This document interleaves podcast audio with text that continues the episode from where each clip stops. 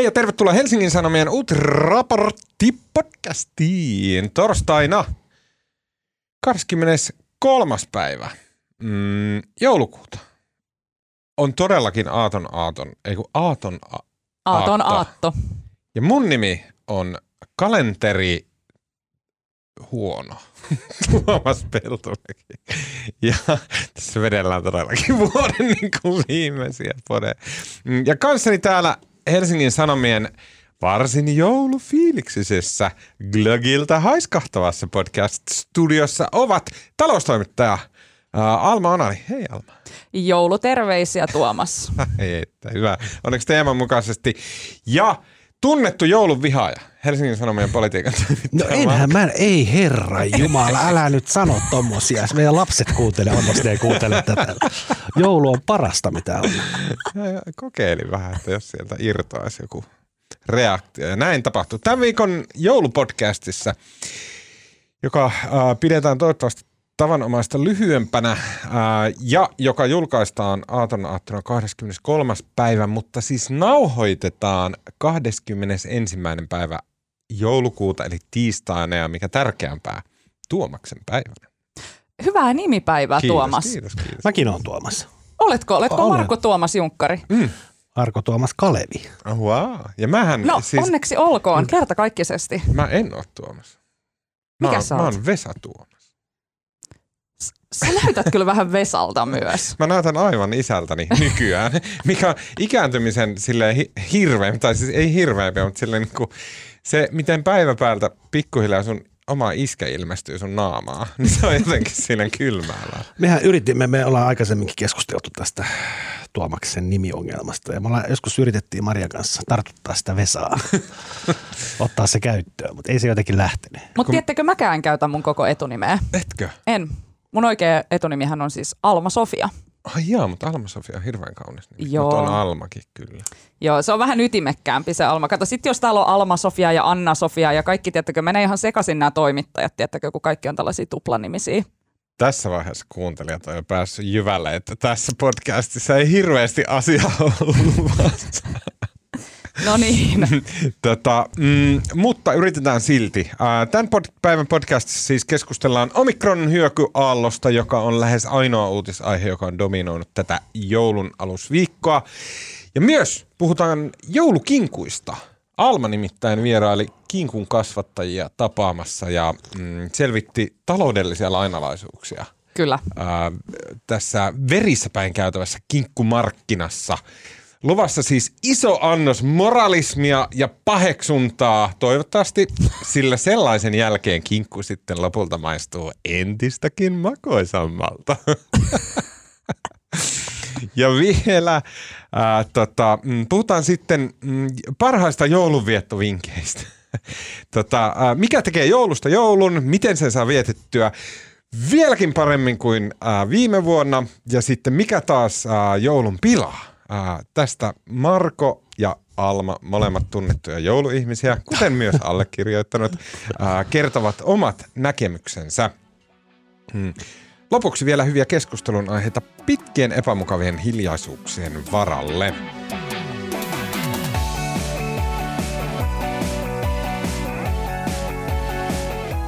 Okei, tämän viikon tiistaina THL päätti suosittaa hallitukselle, että se päättäisi asetuksella koronapassin käytön tilapäisestä keskeyttämisestä etenkin korkean tartuntariskin tapahtumissa mahdollisimman pian. Korkean riskin tapahtumia ovat siis mm, esimerkiksi äh, ravintoloista yökerhot, baarit ja pubit sekä sisätiloissa järjestettävät, järjestettävät konsertit ja urheilutapahtumat.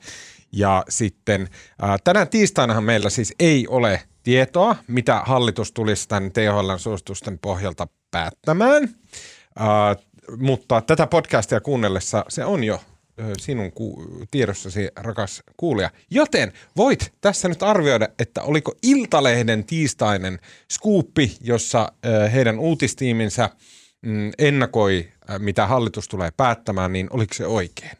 Iltalehden mukaan hallitus tulisi päättämään käytännössä ää, siitä, että Suomeen tulisi laaja sulkutila joulun jälkeen ja että uutta vuotta ei päästäisi juhlimaan baarissa ja että käytännössä hallitus päättää toimista, äm, jos, jolla otetaan tämä äh, hahmoton ja äärirajaton hätäjarrumekanismi käyttöön. Ja sitten, että koronatoimissa siirrytään takaisin valtakunnalliseen ohjaukseen, kuten oli keväällä 2020. Näin siis Iltalehti ennakoi tiistaina. Me emme tiedä, miten tässä tulee käymään, äh, mutta kenties näin. Mm, miltä teidän mielestä, Marka ja Alma, kuulostaa ajatus siitä, että päästään ihan takaisin vuoteen 2020 kevään koronameininkiin?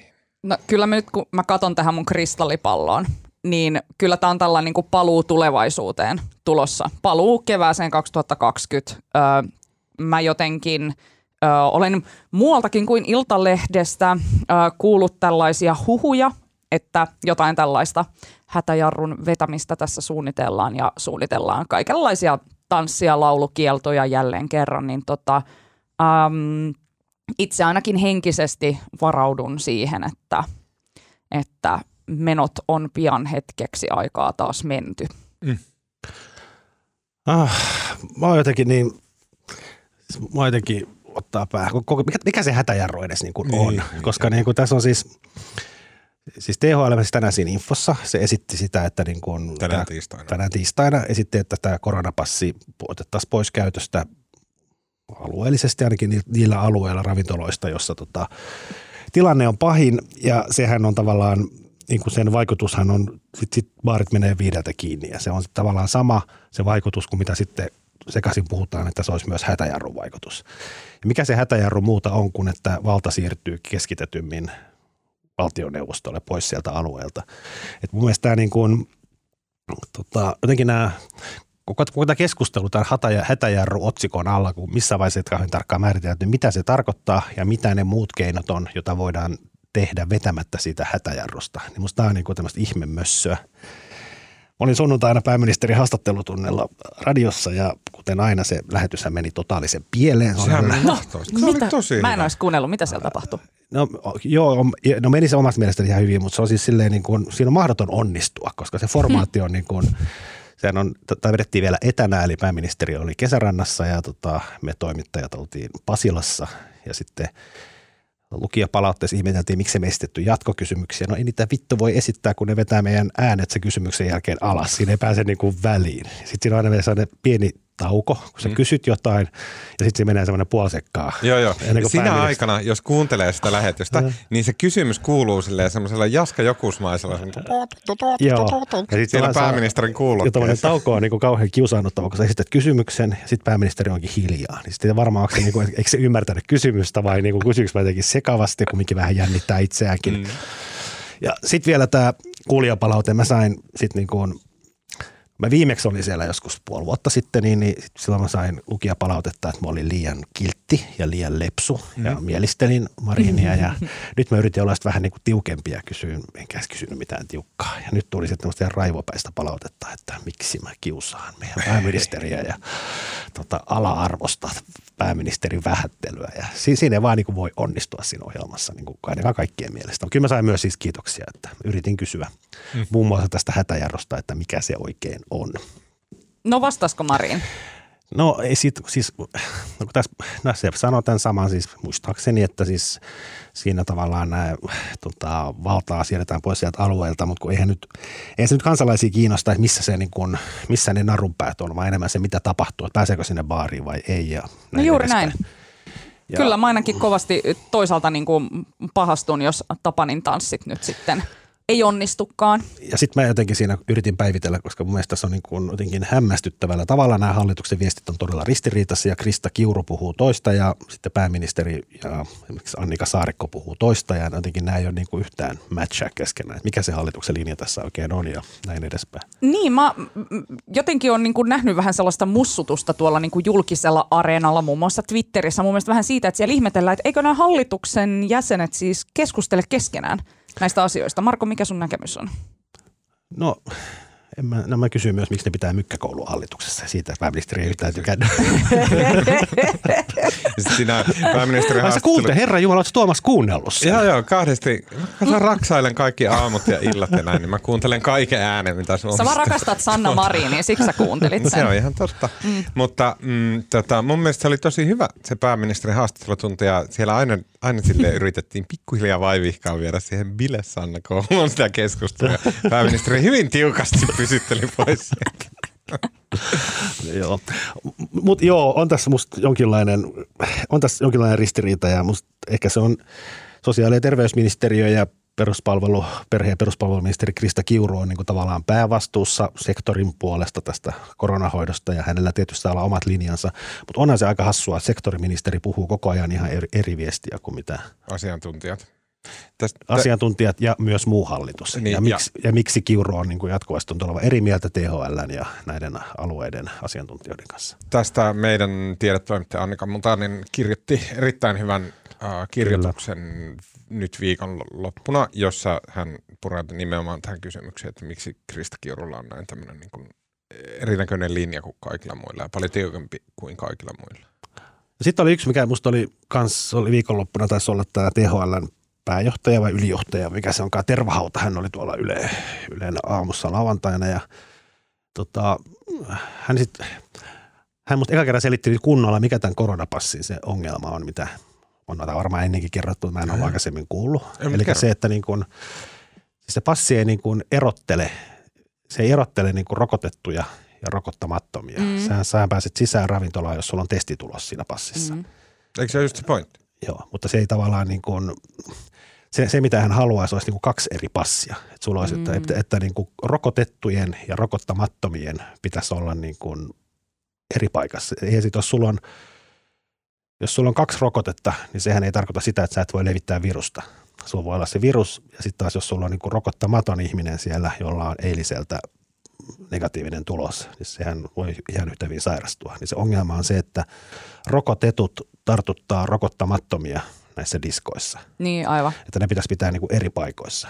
Että pitäisi, Aa, olla mutta passi, mun mielestä on aivan typerä idea. pitäisi olla passi, joka joko, joko niin kuin päästäisi pelkästään rokotetut sisään ja karsisi rokottamattomat ulkopuolelle, tai sitten passi, joka päästäisi pelkästään testituloksen omaavat sisään. Niin, mutta miksi, siis, miksi ei sitä passia voi pitää, siis, tai mä ymmärrän miksi, mutta mua vähän harmittaa se, että se passi, joka muuten, se kuulostaa hyödylliseltä, että se pysyisi niin kuin neutraalina asiana. Se ei kerro mitään muuta kuin, että sulla ei tällä hetkellä ole koronaa. Se ei ota kantaa siihen, että eikö sulla koronaa sen vuoksi, että sä oot saanut rokotesarjan vai Ei. sen Mutta eihän se Ei, kerro ei, sitä, ei. koska voi olla rokotettu ja silti kantaa koronaa, ja sitähän se passi ei kerro. Niin se kertoo, se kertoo kaksi eri asiaa Niin. yhtä aikaa. Niin, Niin. eli se passi ö, olisi vaan, jos sulla on sillä hetkellä voimassa oleva negatiivinen Olisi testi. kaksi erilaista, kaksi, kaksi passia tai miten se meniskään, mutta joko se passi kertoisi jomman kumman näistä asioista. Että Se joko, kertoo- et, että sulla on rokotus tai sitten, että sulla on... Mutta mitä sillä tekisi sillä rokotuspassilla sitten? No sit voisi olla, jos semmoinen ottaisi käyttöön, niin sit voisi olla tilaisuuksia, mihin pääsee pelkästään Että jos ei rokotetut. paljon haittaa, että saa ko- koronan. Niin, niin, niin, nimenomaan, pelkästään että, rokotetut. niin, niin. Ja tai sitten tilaisuuksia, missä olisi pelkästään ihmisiä, joilla on negatiivinen testitulos. Ja siis aina Okei, ennenkin okei, no ollaan ymmärrän, seurannut kaikkea hyvää siitä, kun niin kuin kansakunnat jaetaan kahteen ryhmään silleen punaiset ja valkoiset, Kyllä. hatut ja myssyt, miehet ja naiset, you know. No mä en miettinyt asiaa tämmöisen niin kuin yhteiskuntamoraalin kannalta, mutta siis tämähän on ilmeisesti, ja samaa THL puhuu tänään tiistaina siinä infossa, että se ongelma on nimenomaan se, että rokotetut tartuttavat rokottamattomia. Niin, Niin, tai, mutta eikö tuokin ole kuitenkin se ongelma sitten peril, perimmiltään ole siinä, että rokottamattomat ovat asettautuneet tilanteeseen, jossa he ovat alttiita näille tar- tartunnoille. Ja vakavalle, vakavalle sairaudelle. Niin, se on se ongelman ydin. No on, mutta kun meillä ei ole pakkorokotuksia, niin tavallaan jos tässä pelissä, tällä, tällä pelikentällä pitää pelata, niin, niin THL mukaan pitäisi olla niin kuin kaksi eri passia tai Kyllä, kaksi eri mutta me ollaan aikuisia ihmisiä. Jos sulla ei ole rokotusta, sä tiedät, että sä oot alttiimpi saamaan näitä, niin sitten sun pitää pysytellä pois, että et sä saa sitä tartuntaa.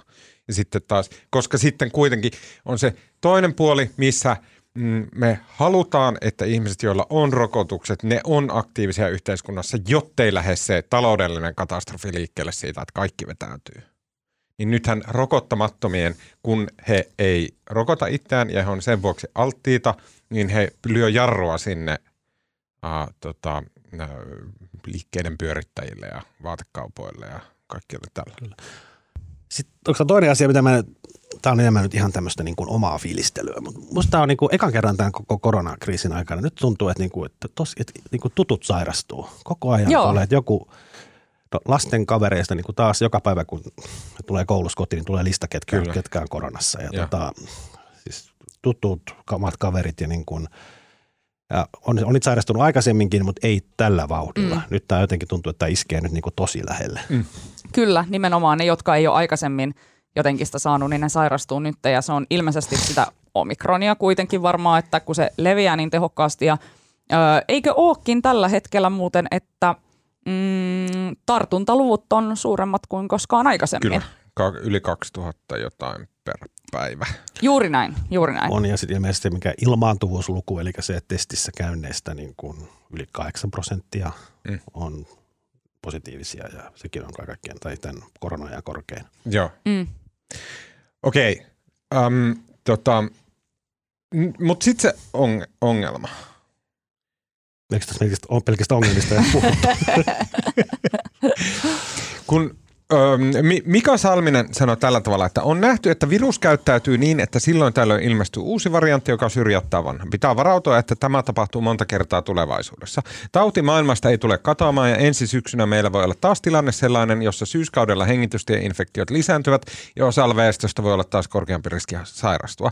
Onko nykyinen terveydenhoitojärjestelmä ää, lännessä valmis siihen, että tauti tulee jatkumaan jollakin tavalla? Sitä on hyvä kysyä. Pitkän päälle ei kuulosta parhaalta mallilta se, että joka syksy on edessä uusia rajoituksia, Salminen sanoo. Mm-hmm.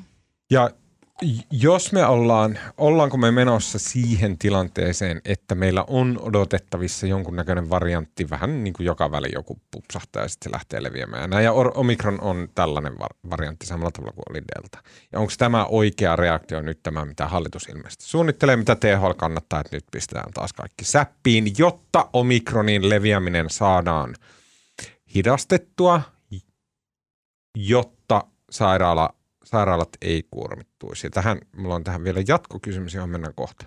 Tämä kuulostaa ihan samalta keskustelulta, keskustelut, mikä on käyty niin kuin vuosi sitten Kyllä, mun paitsi mielestä. ainoastaan äärettömän, tai siis ilmeisesti hyvin paljon lievemmän viruksen kanssa. Niin tällä kertaa. Niin. Ehkä. Vai Ehkä. mä en tiedä, ei tiedetä, te? Ei niin, tiedä, niin, sitä niin, ei tiedetä, niin. koska oireet, mitä tiedetään, niin on tyyliin 25-vuotiaalta eteläafrikkalaisilta nuorilta, joilla ylipäätänsä on li- lievä – taudinkuva, jotka ylipäätänsä ovat jo sairastaneet aiempia variantteja ja sitä kautta heillä on immuunisoluja, jotka tunnistaa näitä ää, tota, korona, mm, koronaviruksia.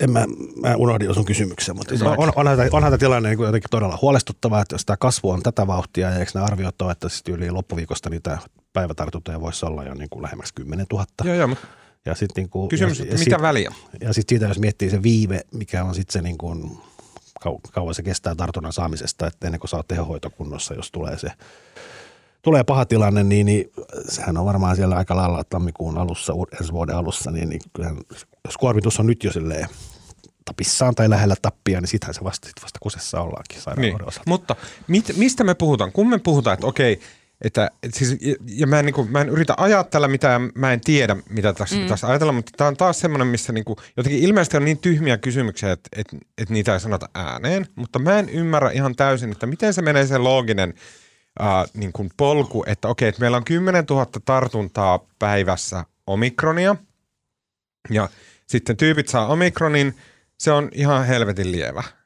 Ja niin kuin siellä. Sitten on olemassa ilmeisesti – rokottamattomia, jotka saa tässä rytäkässä siinä 10 000 joukossa omikronin, ja että he aiheuttaa kuormaa terveydenhuoltojärjestelmälle. Onko tämä se, mistä me puhutaan? Me puhutaan edelleen rokotusongelmasta, kun me puhutaan 10 000 omikron-tartunnasta. Ja että meille, joilla on rokotukset, niin sitten meille se on ihan se ja sama. Tulkoon kaksi omikronia, ei ei se, ei se, kai, ei, se, ei se ihan se ja sama. Kyllä se voi tulla vaikka kaksi rokotetta, niin se voi silti voi tulla niin kuin, voi joutua Vakava, mut, mutta mut, se on niin pieni se, jos sä et ole 84-vuotias, niin se, se vakavuuden aste sulla on niin äärettömän – epätodennäköisesti tosi vakava. Eikö näin? Niin se on ehkä vaikea sanoa tässä vaiheessa, mutta kyllä niin kuin sitten mun mielestä tässä tavallaan tulee väistämättäkin mieleen taas analogiat näihin influenssakausiin. Ja silleen, silloinhan kans, niin kuin, että osa ihmisistä saa influenssarokotteen ja ottaa sen, osa ihmisistä ei todellakaan ota sitä. Ja sitten kuitenkin saattaa saada influenssiaan ja se voi olla tosi paha tauti. Jotkut kuolee siihen, joillakin se on vaan niin kuin todella tiukka niin kuin, megaflunssa silleen viikon verran ja kauheasti kuumetta. Mutta siitä selvitään, mutta ikinä sen takia ei laiteta yhteiskuntaa säppiin. Et tietysti ei varmaan influenssakaan ikinä ole tällä tavalla niin kuin teho-osastoja tavallaan työllistänyt tai tehohoitoa kuin mitä tällä hetkellä tämä koronavirus. Että, et, kysymys, sitten jotenkin se kysymys siitä, että no pitäisikö mm, jotenkin terveydenhoidon resursseja lisätä, jotta voitaisiin jatkaa elämää näiden eri varianttien kanssa ilman, että jatkuvasti tarvitsee laittaa niin kuin, mm, yhteiskuntaa kiinni ja – pistää talouden rattaita mm, pysähdyksiin, niin joo, why not, mutta mistä helvetistä ne rahat ja sairaanhoitajat ja lääkärit tähän hommaan Mennään tuohon kysymykseen saadaan. seuraavaksi. Vielä ennen sitä mä, mä haluan vääntää tästä, että eli että onko meidän kysymys, onks, voisiko Salminen kävellä sinne kansan eteen siihen niin striimiin, Vois. joka voisi tehdä niin semisti paremmin näköiseksi vielä. Jotain vähän kuvakulmia ja ja tällaista. Näin. Ihan vaan vinkkinä sinne. niin, vähän, niin, vähän niin kuin kontenttia miettii uusiksi. Joo, joo, joo. Ja muotoa. pari ringlightia. Joku tubettaa kertoo sinne, että miten se homma pitää hoitaa. Niin, niin, niin Salminen kävelee sinne ja sitten voisiko hän sanoa siellä, että okei, että hei, nyt on sellainen tilanne, että meillä on tämmöinen variantti, joka tulee ovista ja ikkunoista ja näin. Ja se on tavallaan aivan sama – mutta että meillä on niin paljon rokottamattomia, että meidän sairaanhuoltojärjestelmä ei kestä sitä. Voisiko, ja sitten se olisi, se olisi niin kuin, onko se näin? No eikö tällä ja, niin kuin Ja hän ei niin kuin säädyllisyyssyistä niin syyllistä näitä ihmisiä. Mm.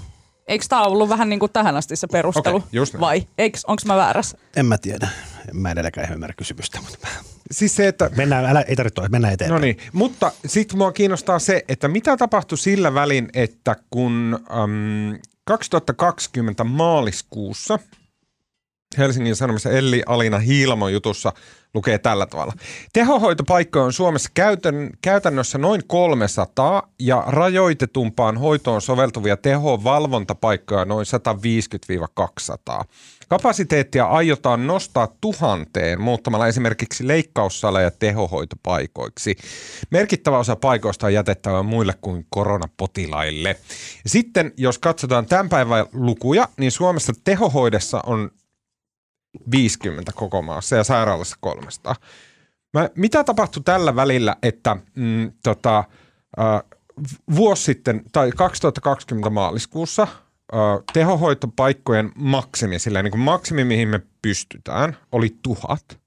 Sama tuhat on edelleenkin. Näin. Mutta nyt tehohoidossa on 50 ja silti meillä on koko viikon ollut sille, että tehohoito on aivan kuormittunut ja myös tänään – että sairaalahoidon ja erityisesti tehohoidon kuormitus on kasvussa koko maailma, ma- maassa.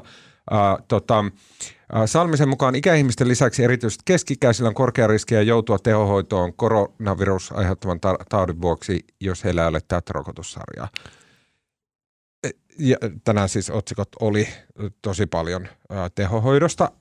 Niin mitä, joku tässä on, niin, tässä on olemassa joku epäsuhteita. Mä ymmärrän mun 50 mielestä, tehohoidossa. Mun mielestä, maksimi... menee, mun mielestä se menee jotenkin näin. Mä oon tämän sama asia ihmetellyt ja näin olen sen ymmärtänyt, että meillä on siis 300 tehohoitopaikkaa niin kuin koko ajan. Hmm. Mutta tehohoitoonhan joutuu... Kaiken näköistä porukkaa. Niin. Ja se siellä on myös, kyllä, kyllä. On, on myös niin kuin tavallaan leikkauksia. Sulla pitää olla vakava vaikea leikkaus, sulla pitää olla se niin kuin tehohoitopaikka valmius. Kyllä, kyllä. ei voida aloittaa Auto-onnettomuudet sattuu niin kuin tietyllä frekvenssillä. Tai joku ihan niin suunniteltu tulee. leikkaus, mikä sulla pitää olla mm, se hoitopaikka kyllä. niin kuin tarjolla, jos se leikkaus ei onnistu, jos siellä on suhteellisen iso mahdollisuus, että näin käy.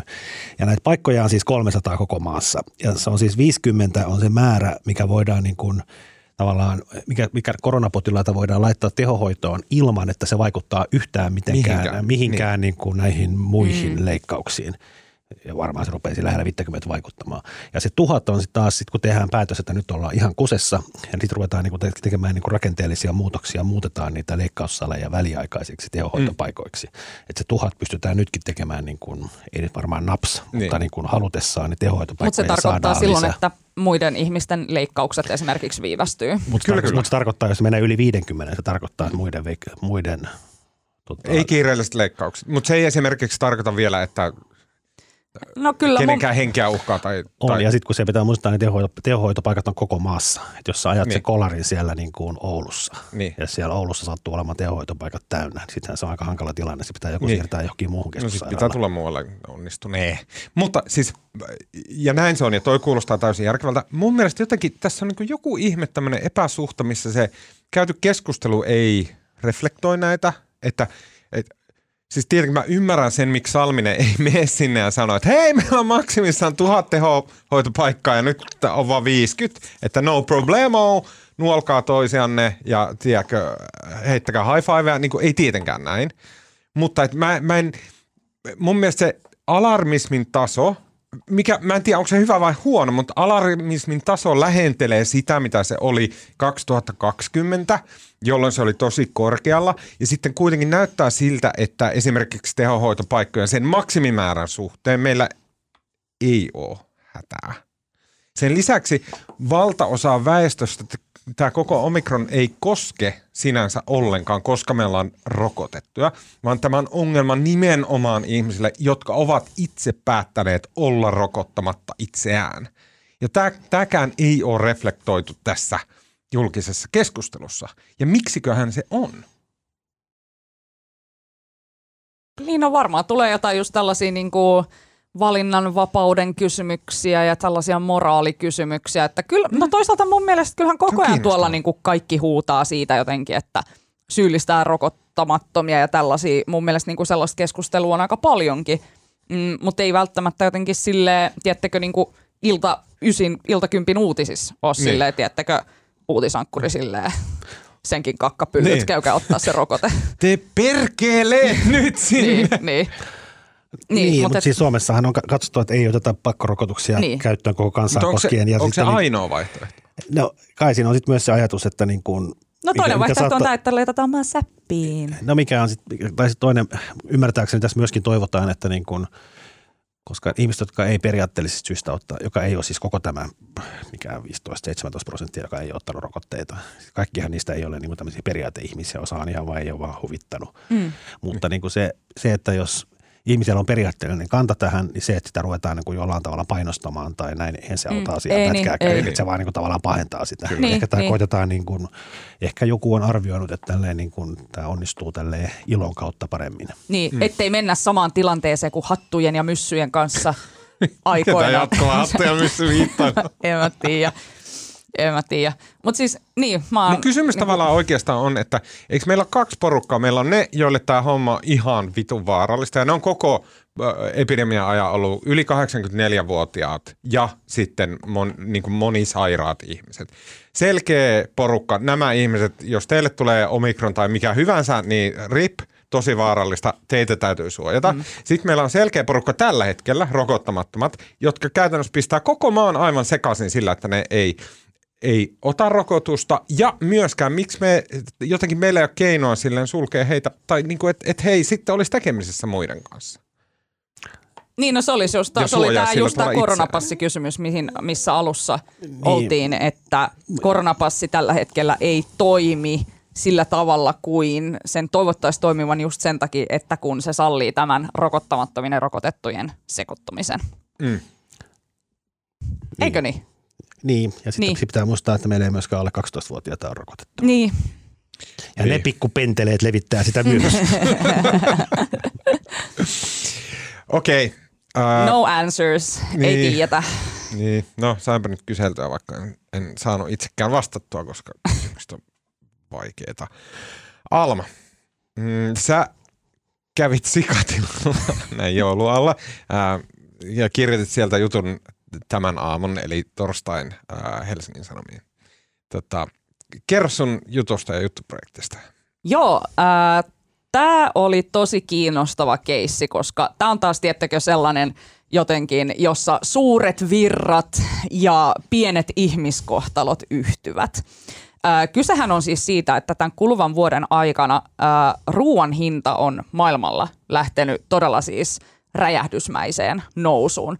Maailmalla, kun katsoo tällaista niin kuin maailman tavallaan ruoka, ruoan hintaindeksiä, niin se on ollut näin korkealla viimeksi vuonna 2011 finanssikriisin jälkeen. Ja tämä hintanousu johtuu monista eri syistä. Ö, ensinnäkin ö, maakaasun ö, hinta ja saatavuus on niinku vaikeutunut, hinta on noussut.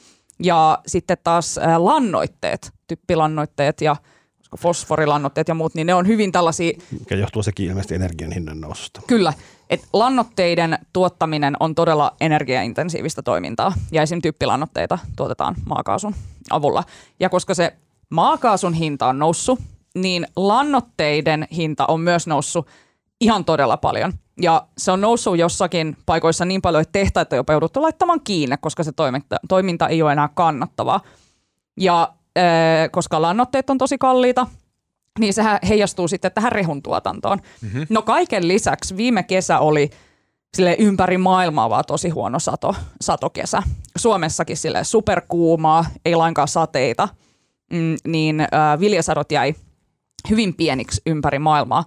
Äh, ja tässä viimeisten parin kuukauden tai muutaman kuukauden aikana, tämän syksyn aikana, niin rehun hinta on yli kaksinkertaistunut. Ja Suomessakin sanotaan, että jos tonni ohraa maksoi ennen 150 euroa noin, niin nyt se maksaa noin 300 euroa.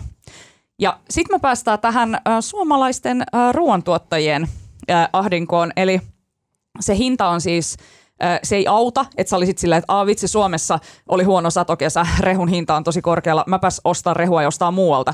Ei auta, se on kaikkialla ihan helvetin kallista tällä hetkellä.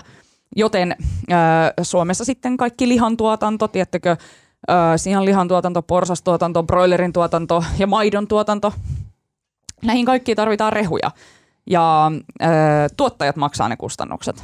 Mutta koska mm, Suomessa on tällaiset, tämä ruokasysteemi on sellainen, että ensinnäkin elintarviketeollisuus, eli tällaiset tyylilihatalot, tyyli HK ja Atria ja Saarioina ja muut tällaiset, niin ne sopii kauppojen kanssa, eli K-ryhmän ja S-ryhmän kanssa basically. Niin, kuin, niin sanotun duopolin kanssa. Mm, juuri mm. näin. Niin heidän kanssa sopii näistä hinnoista ja ne tuottajat ei, niille ei välttämättä aina ole niin hyvin mahdollisuuksia tavallaan osallistua näihin hintakeskusteluihin. Ja nyt Tämän syksyn aikana Euroopassa ruoan hinta on lähtenyt jo nousuun, mutta Suomessa ei vielä. Siis se tulee nousee ja äh, varmaan aika hurjastikin, mutta tällä niin kuin hetkellä tilanne on se, että esimerkiksi joulukinkkuja tuotetaan tappiolla.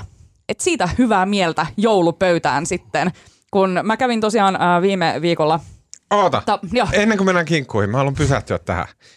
Tuohon, minkä sä just upeasti kuvasit, miten joku alakasakstanilainen maakaasu ja sen hinnan nousu niin kun näkee, kulkee, putkee pitkin aluksi Eurooppaa ja sitten meillä ja sitten näkyy typessä ja sitten se rupeakin näkyy kaurassa ja sitten se näkyykin meillä lihahinnassa ja bla bla bla. Näin, upea kuvaus. Ja sitten mun mielestä tuossa kun tultiin siihen, että lihan tuottajat ja K-ryhmä ja S-ryhmä, ne on tehnyt tämmöiset sopimukset, missä – tota, lihatalot tekee tällä tavalla ja koorymit ja näin bla bla bla. Sitten siinä ruvetaan lähestyä semmoisia suomalaisen yhteiskunnan synkimpiä ytimiä, koska Kyllä. toihan on se, miten tämä maa pyörii, koska kaikki tarvii äh, tota, ruokaa, ne tarvii sitä sille auto- ja kävelyetäisyydellä kodista ja näin, se antaa näille kaupoille ihan käsittämättömät määrät valtaa äh, ihmisiin, elämiin, kaupunkeihin ja näin. Ja sitten jos, rakas kuulija, että katsahdat ulos ikkunasta ja sitten katot siellä, että miksi joka ikinen suomalainen kaupunki näyttää silleen Seinäjoelta tai Kokkolalta. Miksi siellä on niitä saatanan kaakelirakennuksia kaikkialla, semmoista ihan hirveitä niin näin.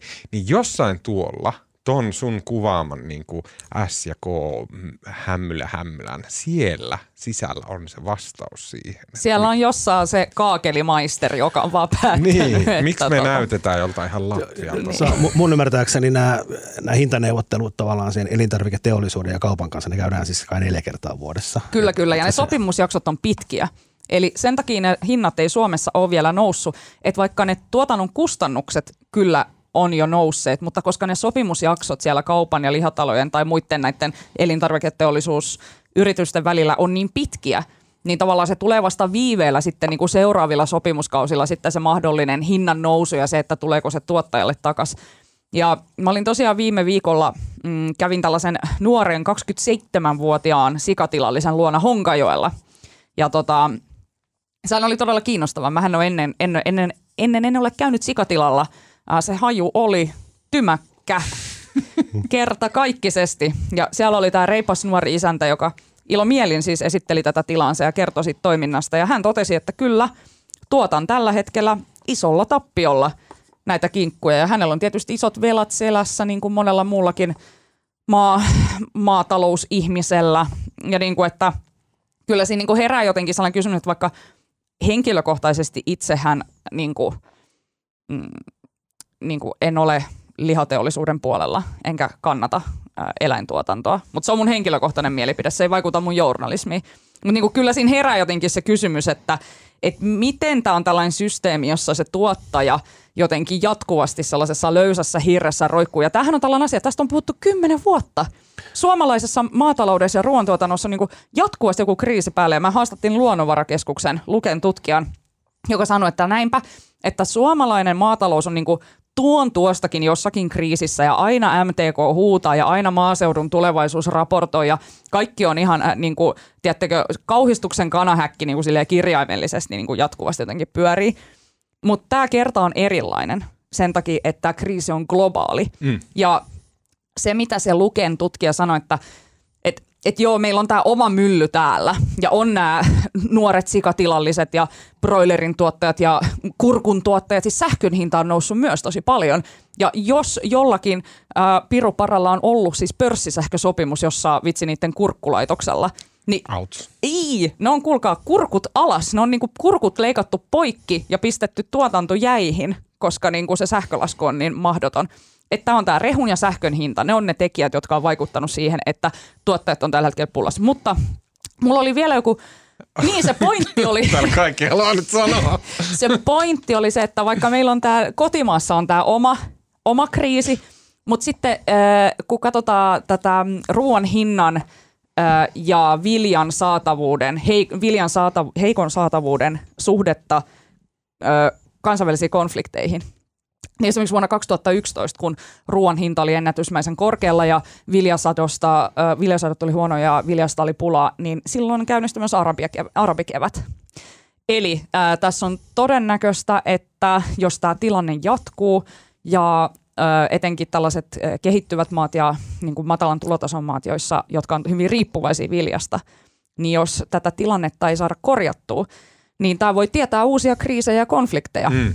Ja mä voin palata kohta siihen vielä, että näkyykö tälle tilanteelle mitään helpotusta, cliffhanger, mutta tota, Marko haluaa sanoa väliin. Mä haluaisin ensinnäkin semmoinen huomio, koska onhan tämä myös siinä mielessä poikkeusvuosi. Itsekin aikoinaan siellä taloustoimituksessa työskennelleenä, niin, niin sehän oli sellainen jokavuotuinen joulutraditio oli se, että niin kun jossain vaiheessa syksyllä tuli se uutinen eri tahoilta, että meillä on kinkkukriisi, että kinkut loppuu. Kinkkuja ei ole tarpeeksi. Mm. Se joka vuosi uutisoitiin ja ne aina oli jossain Tanskassa tai jossain oli tuotanto-ongelmia ja kinkut loppuu ja sitten mun mummot hyökkäsi sinne K-markettiin ostamaan kaikki kinkut hätäpäissään. mutta, mutta tänä vuonna nyt ei ole kinkkujen loppumisesta puhuttu. Nyt, ei. nyt on vaan, nyt on vaan niin kuin halpoja. Ei, koska tämähän on nimenomaan se juttu, että kun me katsotaan ää, näitä ää, trendejä, niin siis tänä vuonna ensimmäistä kertaa broilerin kulutus ylitti sianlihan kulutuksen ja se johtuu siitä, että sianlihan kulutus vähenee se on niinku epätrendikästä, tiettekö, jotenkin syödä punaista lihaa, kun sitten taas broileri on jotenkin sellainen niinku fitness-vaihtoehto, tiettekö? Plus mä en ajattele, että kana on mikään eläin. Se on joku, siis se on tiedättekö, mitä, mä itse asiassa kasvissyönä yllättävän usein äh, törmään tähän ilmiön. Viimeksi eilen yhdessä tilaisuudessa, missä olin siis hyvin selvästi sanonut, että mä en syö lihaa, niin oli kanasalaatti tarjolla. Ja siis ehkä se oli vain inhimillinen virhe. Mut niinku, ja, ja, siis tätä tapahtui ja ulkomailla myös, että kun mä sanoin, että mä en syö lihaa, ja ne on silleen, meillä on tää kana. Ne on silleen, mä oon silleen, hei. Ja sitten on silleen, no mut eihän kana ole lihaa. Just näin se mikä elää. Se on niin lihan pala, jossa siis, on... Anteeksi, nyt, nyt tällainen pieni tällainen niin kuin aktivistipläjäys tähän viereen, mutta siis mun mielestä se broilerin liha on niin kuin kaikista iljettävintä no ja niin. kaikista hirveintä niistä kaikista eri tuotantomuodoista. Mutta okei, okay, setting that aside, niin tilanne on tosiaan se, että sianlihan kysyntä ö, vähenee Suomessa.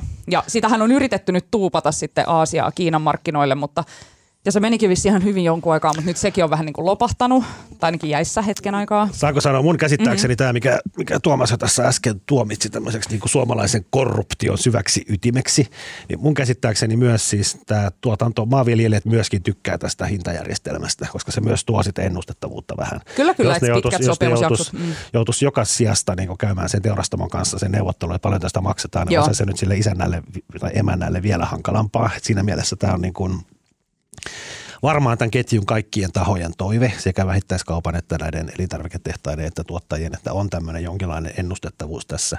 Mm. Että mä en usko, että se on tässä nyt sen kriisin niin kuin tavallaan syy, Ei. vaan näinhän se on. Ja nehän samalla, samalla tavallahan se hidastaa myös sitä, sitten kun se tota, rehun hinta laskee ja lihan hinta laskee, niin se hidastaa myös sitä romahdusta sitten. Se menee niin kuin molempiin suuntiin, antaa aikaa valmistautua.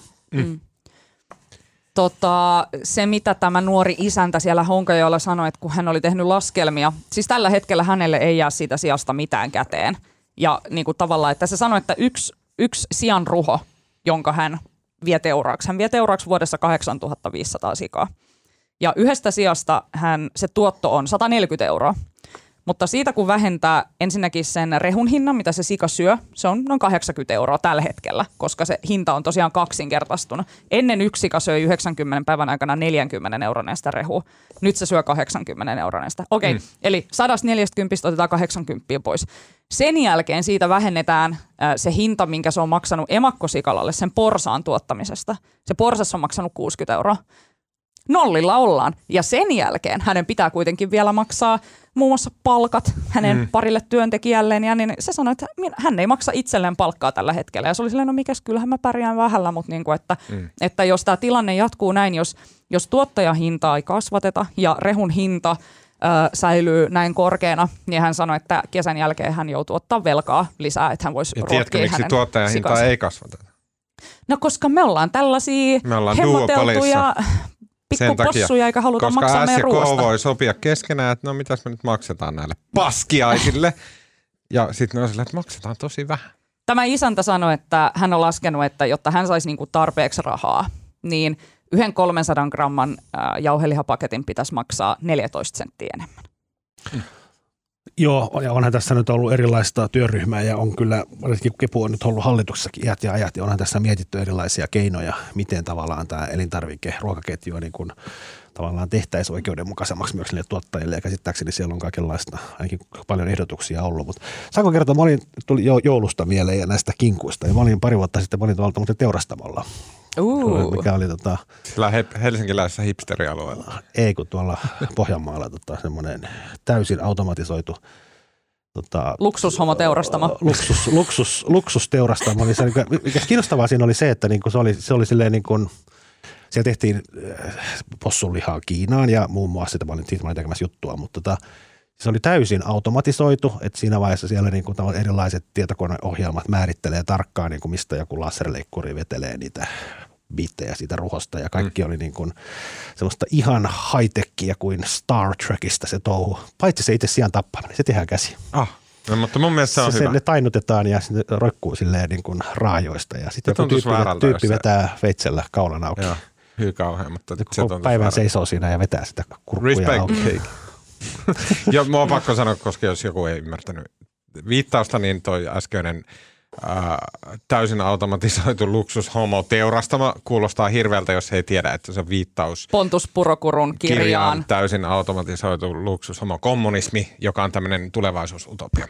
Hyvä, hyvä tarkennus, koska mä rupesin itsekin tässä miettiä, että tämä homoteurastamo kuulostaa kuulosti pahalta. tosi Niin. pahalta. Niin. Joo, joo, vitsi.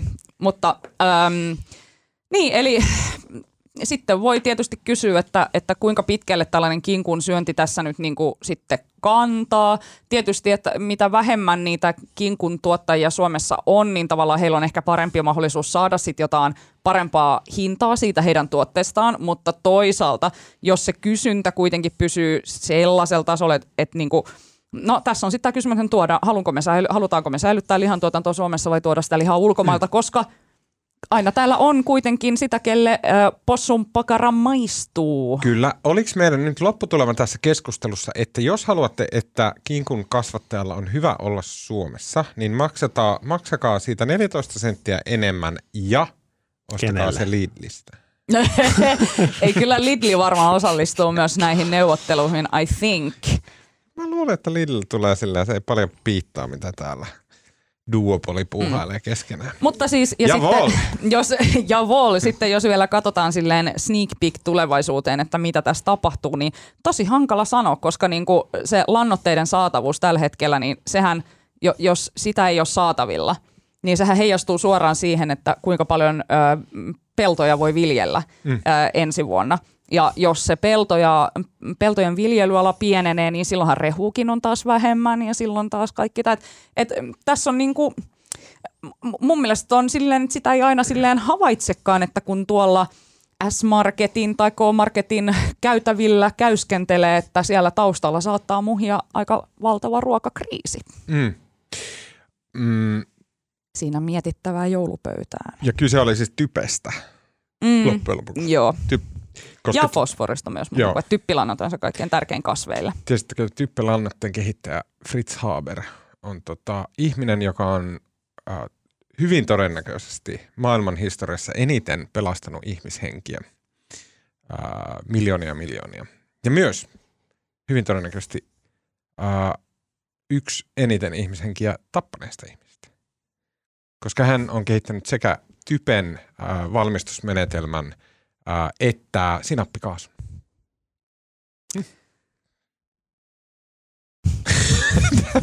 Semmosta. tämmöinen tota, mieltä yle, ylentävä Joo. loppuanekdootti. Okei, nyt sitten kun tulee joulu, niin eh, millä mielellä te nyt laskeudutte jouluun? Työstressihuolet kyllä jatkuu heti joulun jälkeen, että itsellähän ei silleen vielä loma siitä tavallaan ala. Että Miten jouluihmisiä te olette? No Marko. No mä alussa sanoin, että mä oon jo- jouluihminen. Kyllä mä tavallaan oon, mutta tota, ehkä se on nyt niin kuin, tavallaan sen, tulee niin pateettinen. Siis tavallaan se ilon saa kyllä niiden lasten kautta, kun lapset on niin sairaan innoissaan. niin On sitä niin kuin hauska katsoa. Jaa. Se jotenkin itsekin sitten niin kuin Ihanaa. jaksaa sitä. Joo, kyllä ehkä itselläkin sanotaan näin, että ehkä sellainen tietty joulun taika on vähän tässä karissu. Että mä olin skidinä, mä olin todella todella joulu, joulu kunnon yksi tonttu itsekin vaan. Mutta että, että nyt se on ehkä vähän sellainen, että, että hyvää ruokaa ja verisiä shakkiotteluita veljen kanssa ja Kyllä. tämän tyyppistä. Kysykää multa. No, oot se jouluihminen, Tuomas? Lokakuun viimeisellä viikolla Michael Bubleen joululevy soimaan. Mä aloitan joulunvieto jo silloin. Mä rupean suunnittelemaan menyitä ja valmistelee ja fiilistelee vähän pikkuhiljaa. Sitten mm. sanotaan, mä kuuntelen sitä Bubleen joululevyä aika aktiivisesti sinne joulukuulle asti, mutta sitten joulukuun alussa ruvetaan pistää jo Whammia ja George Michaelia. Ja, ja sitten rupeaa tulee ihan, sit kun joulu jo lähenee, niin sitten otetaan nämä niinku suomalaiset 50-luvun klassikot. Joulupäivinä sitten Klasaria rupeaa soimaan. Mm. Mä oon, Mikäs täys, teillä on? Mikäs, mä oon täysin joulu. Sanokaa, meillä on siis semmoinen, mikä mä oon jo omasta lapsuuden kodistani oppinut ja, ja kasvattaa semmoista, niin kuin, joka on tavallaan kidutusta, mutta kasvattaa samalla niin kuin lasten tämmöistä itse kuria ja tällaista, mikä on olennainen. Sietokykyä. Sietokykyä. Niin meillä pitää niin kuin lahjat avata sille, että ne jaetaan ensin, Joo. tulee pukkia, ne jaetaan kaikille, kaikilla on ne kasat, mm. ja Joo. sitten avataan yksi kerrallaan Joo, meillä on sama. Meillä on Joo, sama. joo, joo. Ja se on Ehdottomasti. Niin kuin, ja tämä herättää, niin kuin, aina välillä on sitten jonkun, jos on jonkun muun sukulaisperheen lapsia, niin sitten kun ne avaa ne kaikki silleen räjähdysmäisesti niin kuin kolmessa sekunnissa. Ja sitten meidän lapset, Barbaarista. meidän lapset on silleen, että mekin halutaan, mutta sitten mä oon, ah, ah, järjestyksessä. Mutta tuohon, tuohon liittyy ehdottomasti siihen, mikä lapsilla, ihan pienillä lapsilla on se, se niinku näyttämisen, että, että Kyllä. isi kato tätä. Ja sitten, oi onpa hieno, upea. Ja sitten sille lapsellekin tulee mahtava olo, kun hän on saanut upea lahja. Ja kaikki ympärillä sanoo, että se on upea lahja, niin näin. Kyllä. Sitten sit on myös itsellähän tulee sitä tietysti paha mieli, kun mä saan ne kaksi lahjaa. Joo, joo. Kun mä tipahdan sinne kahden kierroksen Sä jälkeen. oot, sä oot yllättävän suosittu perhepiirissä. Mä oon saanut vuosiin mitä lahjaa. Mutta Mä saan ne sukat. mut siis meillä on todellakin toi sama perinne ja se, mikä mun mielestä niin kuin meidän perheessä on aina ollut sille joulunvietossa, niin meillä ei ole siis ikinä ollut mitään paskoja jouluruokia, vaan me ollaan syöty niin kuin silleen oikeasti hyvää ruokaa. Joo, joo, joo. Sellaista, niin kuin, että et, et ei, ei todellakaan mitään rosollia, eikä mitään, en mä tiedä, Kinkku. niin lipeä kalaa, vaan silleen niin kuin sellaista, mitä itse halutaan syödä. Kyllä, kyllä. Ja aina, jota, aina pitää kokeilla vähän joku uusi resepti. Mä tota, voisin itse asiassa näin reseptiasioista, niin viimeisimmässä kuukausiliitteessä oli tämä tällainen venäläinen sillitahna. Aha. Ää, ja mä kokeilin sitä ää, viime viikonloppuna. Ja vitsi se oli hyvä. Tiedättekö, se on niin kuin, että mulle se silli on vähän sellainen, niin kuin, että, että se on aika pahaa ja jotenkin sellaista dänkkiä kamaa. Ja sitten on eka sille, että hyi helvetti, että sinoppia, silliä ja tilliä. Tiedättekö, kuulostaa ihan hirveältä. Mutta sitten kun sitä on syönyt muutaman niin kuin lusikallisen, niin sitten siihen tulee sellainen, niin kuin sellainen vihahimo, tiedättekö. Mm. Että silleen haluaa syödä sitä lisää, koska se on niin dänkin makusta. Ja sitten niin kuin, sit siihen onkin vaan jotenkin sille täysin koukussa. Niin suosittelen kokeilemaan viime kuukausiliitteessä. Mä valmistelen semmoisen, siinä on mun mielestä kuusi, seitsemän, kahdeksan eri ruokalajia, semmoisen joulupöydän. Ja sitten mä, teen, mä oon täydellinen jouluihminen. Mä en stressaa sitä ollenkaan. Joka hetki, kun mä saan kastaa jonkun lusikan jonnekin ja 18 eri pataa porisee siellä, mä oon joka hetki niin syvästi onnellinen kaikesta siitä. Michael Bublé soi. Oispa jouluainainen. uunissa ja näin. Ja, ja mä, mä en stressaa, mä en ollenkaan rupea kellekään huutaa ja se on niin kuin, mä oon omimmillani siinä fiiliksessä, mikä on joulukeittiössä yksi kiitos siitä kuuluu keittiömestari Matti Sotaniemelle, joka oli siis mun keittiömestari silloin, kun mä olin kokkina töissä. Ja hän, tota, mä kerran pääsin Rauhalan kartanossa Oulussa tekee heidän joulumenyytä ja niin kuin niitä semmoisia vähän niin kuin vaativampia jouluvalmisteluita. Ja siellä hän opetti tekemään ää, oman joulukastikkeensa jonka salaisuutta mä en voi paljastaa, mutta mä voin kuiskata sen verran kuulijoille, että kun teette kinkun kastiketta, niin kokeilkaapa ensi kerralla suurusteessa eli ruussa, eli tässä jauho voi seoksessa, niin käyttää jauheen sijaan raastettua piparia. No huh, huh. Mutta siis, mut se, mut se joulun taika vielä, että tavallaan kun, ähm, just se, että se on vähän karissu ehkä tässä niin kuin sille vuosien myötä, just kun ei ole enää sellaista lapsen intoa. Siis mulla esimerkiksi niin kuin, kun mä olin lapsi, niin mä kävin ne Kuusaan elittimusiikkiluokat, niin tota, tota, meillähän oli aina joulukonsertti ja sitten siellä oli jotenkin, siitä tuli sitä fiilistä, tiettekö, kun ö, on sellainen, Kuusankosken ensinnäkin siis konsertti talo tai se konserttisali, niin siellä on yksi Suomen parhaita akustiikkoja. Se on niin oikeasti sillä, että muusikot Suomessa tietää, että A, Kuusankosken konserttisali, että se on hyvä. Ja siellä sitten, tiettäkö, kun me musiikkiluokien suurkuoron kanssa kaikki eri-ikäiset lapset, tiettäkö, niin kuin, tulee niin kuin sinne yleisön ympärille, sinne koko salin kuorruttaa sellaisella, tiettäkö, ringillä. Siellä on ihan pimeetä. Ja sitten mm. alkaa tämä Nyt syttyy valot tuhannet, silleen, että yksi ihanaa. sytyttää kynttilän, laulaa ekan säkeistön, sitten tulee toinen mukaan duona, ja näin kunnes sitten se kynttilöiden valot piirittää Oi, kaikki, mahtavaa. ja se koko niin kuin, ö, lasten kuoro niin kuin yhtyy siihen lauluun, niin se on niin kuin, rakkaimpia, rakkaimpia muistoja, mitä Joo. mulla on. Voisiko olla, mä, mäkin olen käynyt musiikkilukija, Madeteen musiikkilukija Oulussa, ja si, voisiko olla, että sieltä peräti, sieltä asti tulee tätä joulun määritelmää, ja meilläkin oli nämä massiivikuorot, ja sitten mm. ylipäätään kirkossa, kun kaikki rupeaa laulaa ja se menee moniäänisesti ja se, se on niin jumalaisen kuulosta mm. ja näin, ai ai ai. Mutta mun täytyy sanoa, että se hetki, kun mulla lopullisesti tavallaan vähän niin kuin sellainen joku joulun taian henki kuoli, niin mä olin varmaan kuin 15 ja siis mun nuorin sisko on mua 10 vuotta nuorempi, niin se oli silloin tiettäkö vielä silleen joulupukki, it's the real thing. Ja tota, siinä vuonna mun isä ja hänen kollegansa niin vierailivat tietysti toistensa perheissä joulupukkeina. Ja meille tuli sinä vuonna isäni kollega, puolalainen anestesialääkäri, joka on ehkä sille kaksi metriä pitkä ja painaa ehkä sille 50 kiloa. ja puhuu puolan Ja, ja sitten silloin sellainen, tiettäkö... Terve, niin, terve lapsi! Nimenomaan silloin sellainen, näkyy sellainen, tiettäkö, sellainen tyynyn niin kuin ääriviivat siitä sen takin sisältä, kun se on yrittänyt tehdä itsensä sellaisen pulleeman. Ja sitten se on hilvaa joulua, Almo Shelfia.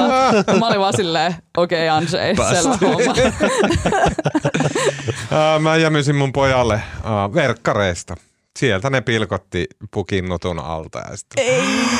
Iska verkkari! Pilalla. ah, ihanaa. Okei, okay, ja sitten kun te alatte tinttaamaan ja pilaatte kaikkien joulun ah, vetämällä raakaa koskenkorvaa halkopilon takana, niin millä te tota, mm, muita, muita joulujuopottelijoita viihdytätte? Eikö sanota, okei, tähän jotenkin vähän hellempi aloitus.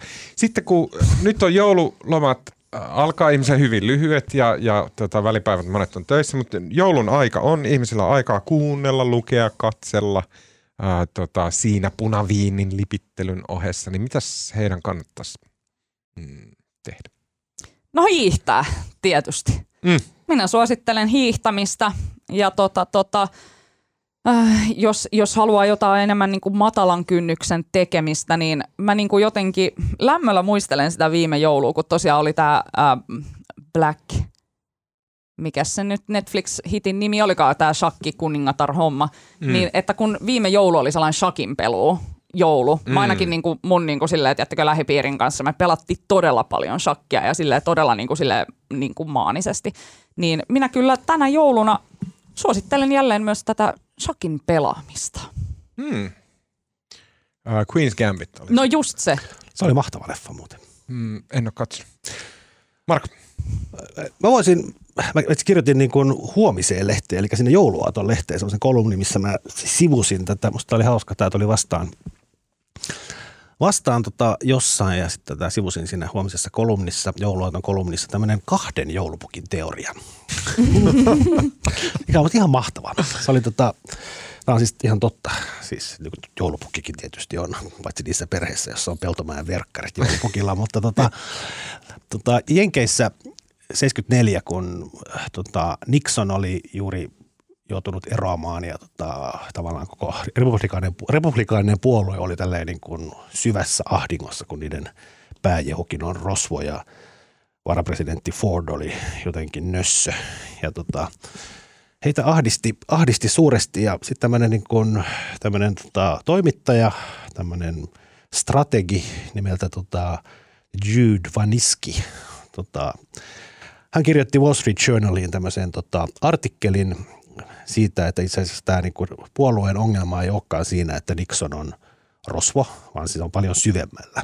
Et se ongelma on se, että tota, ongelma on se, että niin kun lähtien tuosta New Dealista 30-luvulla ja Rooseveltista, milloin se oli tämä massiivinen investointiohjelma, milloin aloitettiin jonkinlaiset työttömyyskorvaukset Jenkeissä ja rakennettiin teitä ja sairaaloita ja näin edespäin.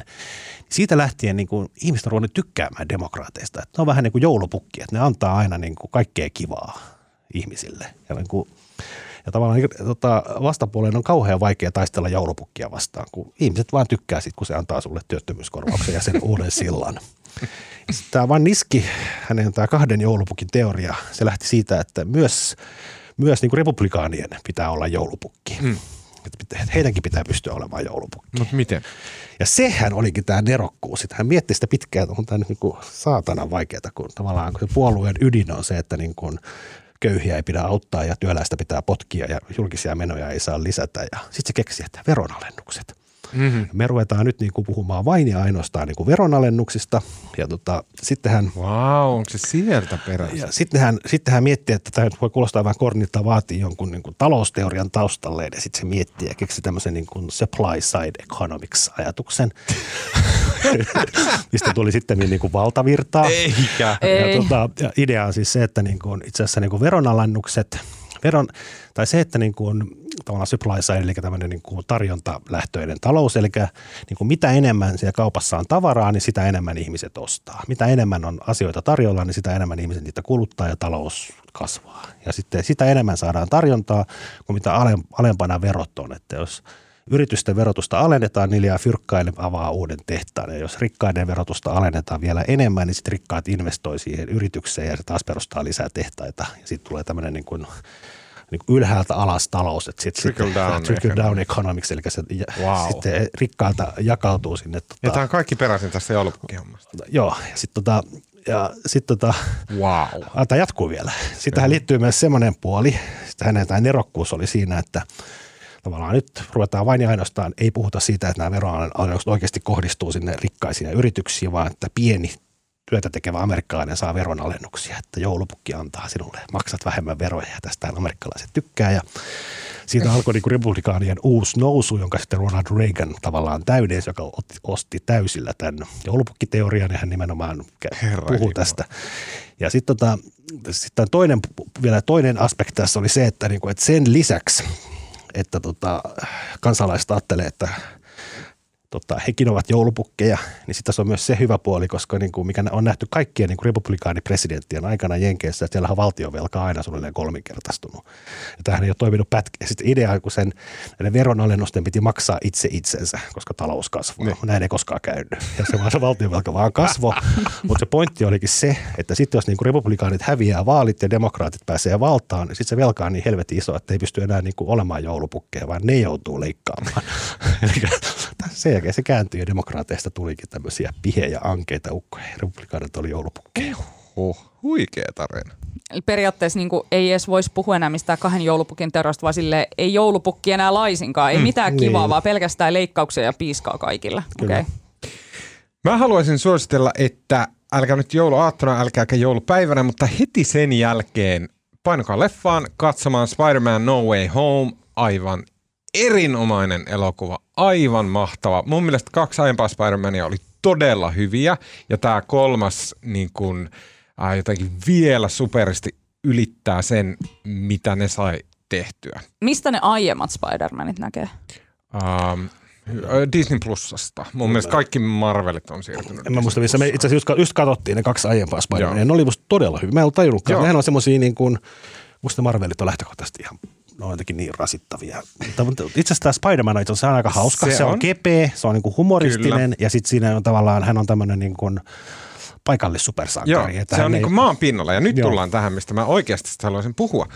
Uh, ja se on se, että Marvel sairastaa semmoista jännää kosmista tautia. Se on semmoinen niin itseään ruokkiva liiallisen kosmisuuden tauti.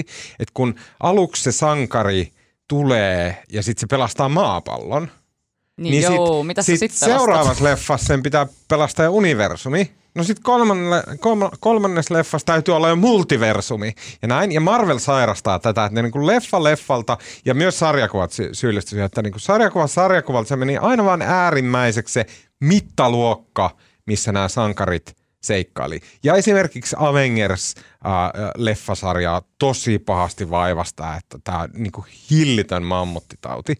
Ja sitten tämä Spider-Man, mitä tämä nimenomaan teki, oli se, että se toisen takas, että sen isoin ongelma on silleen se luokan tyttö, joka huomaa tai ei huomaa tai näin. Tai silleen, että miten mä pääsen heittää seittilinkoa, jos ei ole pilvenpiirtäjä ympärillä. Ja näin, että se toisen monta äh, pykälää alaspäin. No Way Home – on tosi kosminen Spider-Man-leffaksi, mutta se on niin tyylikkäällä ja hyvällä ja upealla tavalla, että aivan ehdottomasti menkää katsomaan se. Ja sitten mun mielestä, meri, mun mielestä kannattaa meritoida siinä, että tämä Marvel-saagahan meni sillä tavalla, että Marvel-sarjakuvia tehtiin 60-luvulta, 40-luvulta tähän päivään asti, mutta se heyday oli joskus silloin Ysärillä, kun mä olin nu- nuori. Ja luin niitä, luin kaiken mitä käsiin sain. Mä oon elänyt näiden sarjakuvien kanssa. Ja sitten ne leffat alkoi tulla sille, että Sony teki niitä leffoja. Ja ne oli Spider-Manit ja X-Menit ja tällaiset, koska Sony oli ostanut Marvelilta ne oikeudet näihin hahmoihin. Ja ne leffat oli paskoja. Ne oli silleen niin kuin paskoja. Ne oli semmoista niin kuin synkkää superpullistelua – ja se, miksi Marvelista tuli Marvel, oli se, että kun se rupesi Marvel tekemään itse niitä leffoja, niin se teki ne samalla tavalla kuin ne sarjakuvat. Että joo, siinä on sitä supermeininkiä näin, mutta sen lisäksi siellä on niitä luokkahuonejuttuja, tosi paljon huumoria ja semmoista niinku inhimillisyyttä ja rentoutta, mikä niistä Sonyn tekeleistä, jossa sille lihasmuskelipäät vaan niin listii toisiaan, niin se puuttuu ihan täysin. Ja Marvel on onnistunut sen takia, että se on ottanut ne, mikä Ysärin sarjakuvassa oli täysin olennaista, semmoiset niin pienet inhimilliset tarinat. Mä muistan ikuisesti äh, Excalibur-sarjakuvassa on tämmöinen kapteeni Britannian näköinen semmoinen muskelimasa. Ja sitten se, se sarjakuva alkaa sillä, miten se on pullokourassa, nojatuolissa ja itkee takkatulon ääressä, koska se on niin pahasti alkoholisoitunut, että kaikki sen ympärillä kärsii siitä. Ja sitten totta kai jostain tulee joku superömppi ja tämmöistä näin, mutta koko, sen koko sarjakuvan aikana ei tietenkään se pointti ollut se, vaan sitä seurattiin sitä inhimillistä tarinaa siinä ympärillä. Ja se on se, minkä näin 30 vuoden jälkeen sieltä muistaa. No niin. Nerd Rage! Siinä kaikki tältä erää. Ää, tota, kiitos Marko Junkkari. Kiitos. Kiitos Alma Onali. Kiitos. Mun nimi on Tuomas Peltomäki. Rakkaat kuulijat, oikein hyvää joulua. Ja tota, me tehdään kyllä jonkunnäköinen jakso vielä tässä välipäivinä, eli kuullaan ensi viikolla.